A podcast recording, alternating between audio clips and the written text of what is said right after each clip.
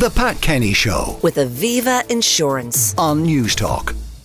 Now, you've been hearing, I suppose, all morning that uh, the TV license uh, revenue has uh, dropped off, and this is probably on foot of uh, the RTE scandal, which emerged in uh, June, in late June and early July. Uh, to talk about this, we're joined by Bauer Media political correspondent Sean Defoe, and we're also joined by former Communications Minister Pat Rabbitte. Good morning and welcome to you both. Sean, we'll go to you first just to give us the bold facts of this.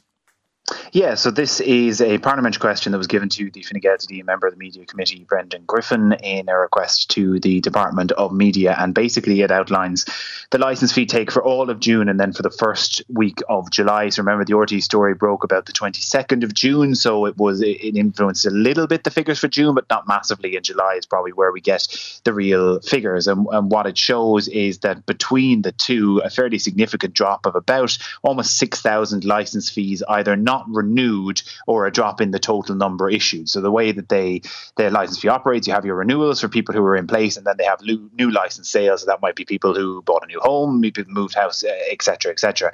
And the drop for the first week of July is a 25% drop in renewals and a 40% drop in new license sales. So what that means in hard cash for RTE is basically a smaller drop in in June, about two percent uh, overall. But the, what it means in hard cash is about 934,000 euro forgone between June and July, 263,000 in June and 670,000 for the first week of July. Obviously, we'll get more figures. But if that same level were to persist, same level as the first week of July for the rest of the year, you'd be talking about by the by year's end a whole of about 15.4 million euro in the RT budget based uh, on the license fee. That's based on a weekly loss of 670,000 euro. Now, of course, the way these things tend to go is that for the latter weeks of July, people would have seen more of the controversy over the last few weeks and more of the salacious details, I guess. And also, there tends to be a snowball effect with these things. If people see, well, all these people aren't paying their TV license, why would I? So the fear among some ministers is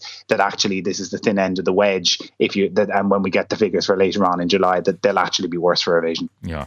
Um, the, the breakdown of the license fee, I have it here in front of me. Um, it's interesting where the money goes.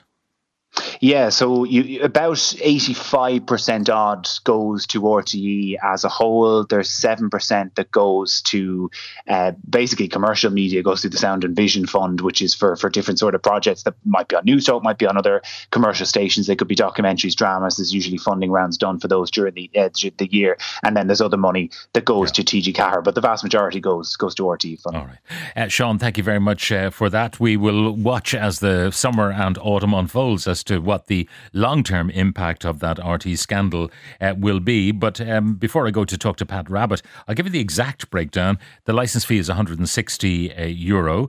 RT1 accounts for 58 euro of that. Uh, RT2 um, accounts for 31 euro and 21 cent. Now, RT1 obviously includes all the news, current affairs uh, programming, largely seen on that network. RT2 at uh, 31 uh, euro and 21 cent. Uh, a lot of sports, sports rights, and also the cost of actually uh, putting the outside broadcast units in place, uh, making up a lot of that money. RT Radio 1, 13 euro 40. RT Raidió na Gaeltachta, 8 euro 33. Uh, Lyric FM of your 160, 4 euro 79 is uh, paying for Lyric. Uh, 9 euro and 26 uh, goes to support RT performing groups. RT support for TG Ceathair at six euro thirty nine goes there. There's a Broadcasting Authority levy which is one seventy five. At TG Ceathair, a deduction of six seventy one. Not sure about the distinction between the RT support for TG Ceathair and the TG Ceathair deduction. So I suppose if you add the two of those together, you're looking at uh, thirteen euro in total for uh, TG Ceathair. Uh, the Sound and Vision Fund, as mentioned by uh, Sean, funding independent producers and so on, ten fifty three and and then the rest of the money, 962, is the collection cost, which goes to An Post and uh, the Social Protection Department. So, uh, Pat Rabbitte, good morning. Good morning, Pat.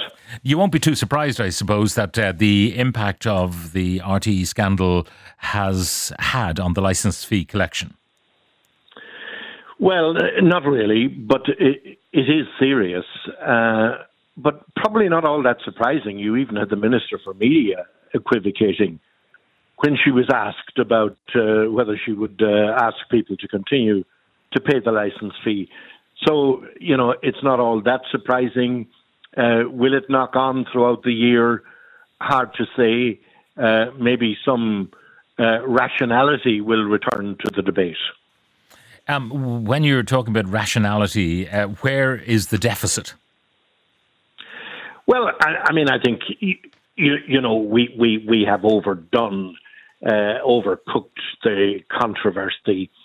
Uh, you know, you would think it was the end of RTE as an institution uh, to listen to some of the debate. It's not the end. The issue is how do we fund public service broadcasting?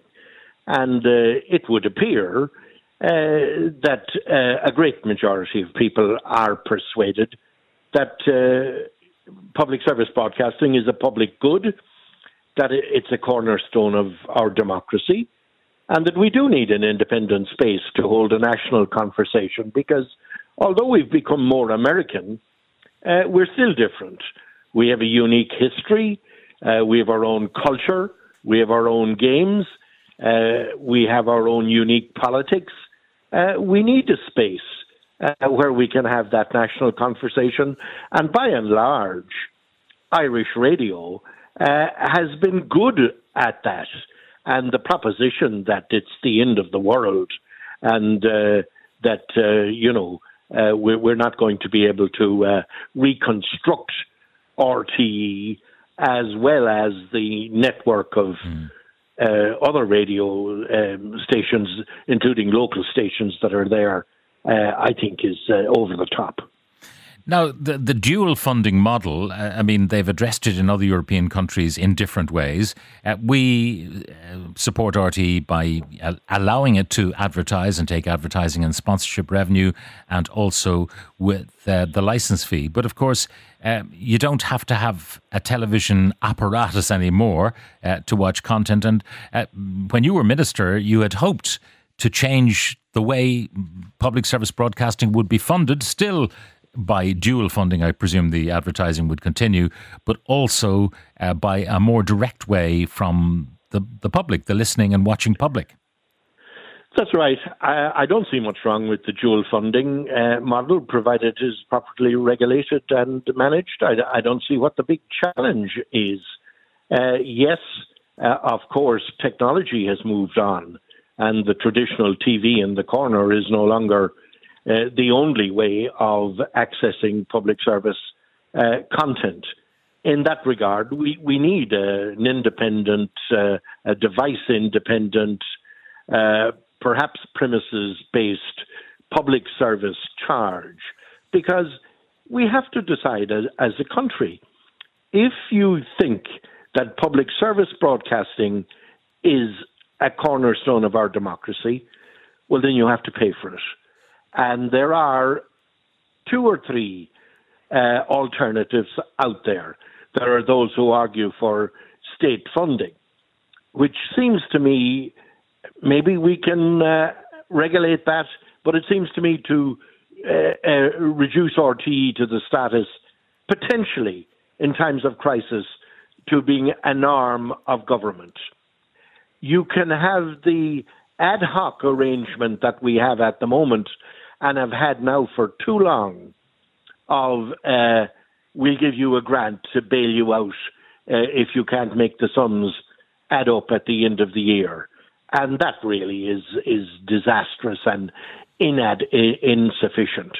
Or you can somehow uh, revise uh, the concept of a public broadcasting charge that will bring in revenue that would assist, as I intended, uh, the great expansion of the Sound and Vision Fund to enable others in the independent space to bid into it for program making.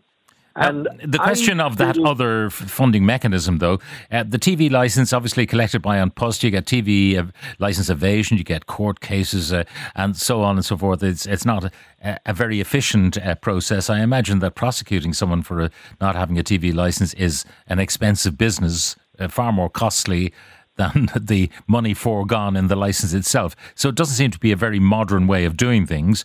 Um, is there a, a simply a better way that it goes onto uh, every electricity bill, irrespective of who the provider is? Because you know you can't watch a laptop without power. You can't watch a phone without charging it.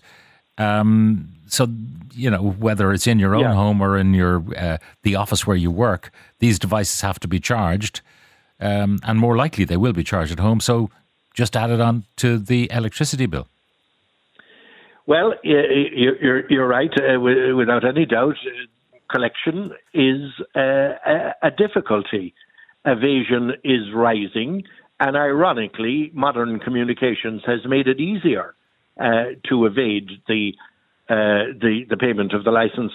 I, I toyed with whether we might be able to incorporate it in the household property charge, uh, but uh, the revenue commissioners uh, will take the view, and I don't think it's changed.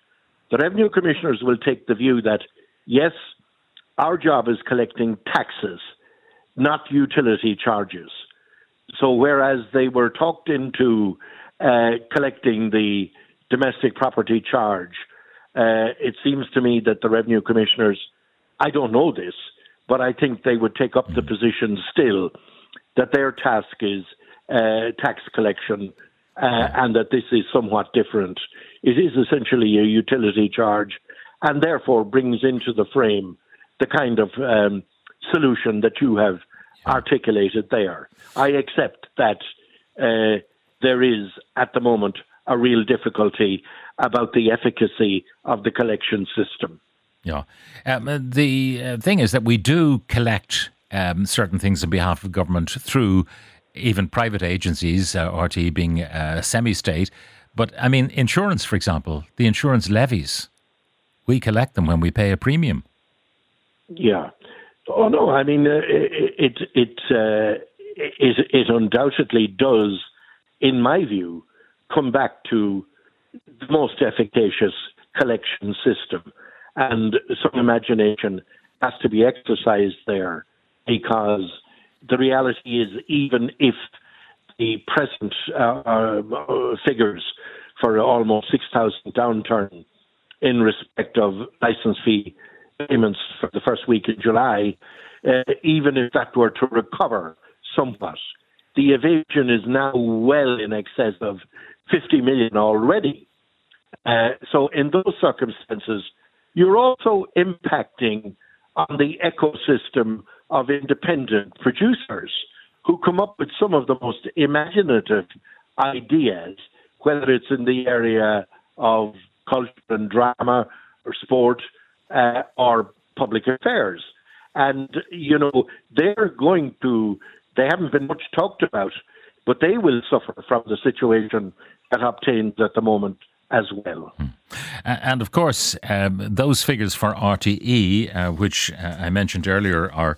Um, what is it? RT1 television 58 million, RT2 television 31 million. Uh, out of those sums come lots of payments to all those independent producers. Uh, Dancing with the Stars produced independently, uh, some of the, the dramas produced independently. It goes on and on. Um, so if RT loses revenue, they're almost inevitably going to cut their purchases from the independent sector. I think that's inevitable. And I think also that uh, citizens need to appreciate that there is an irreducible minimum below which you cannot produce quality output.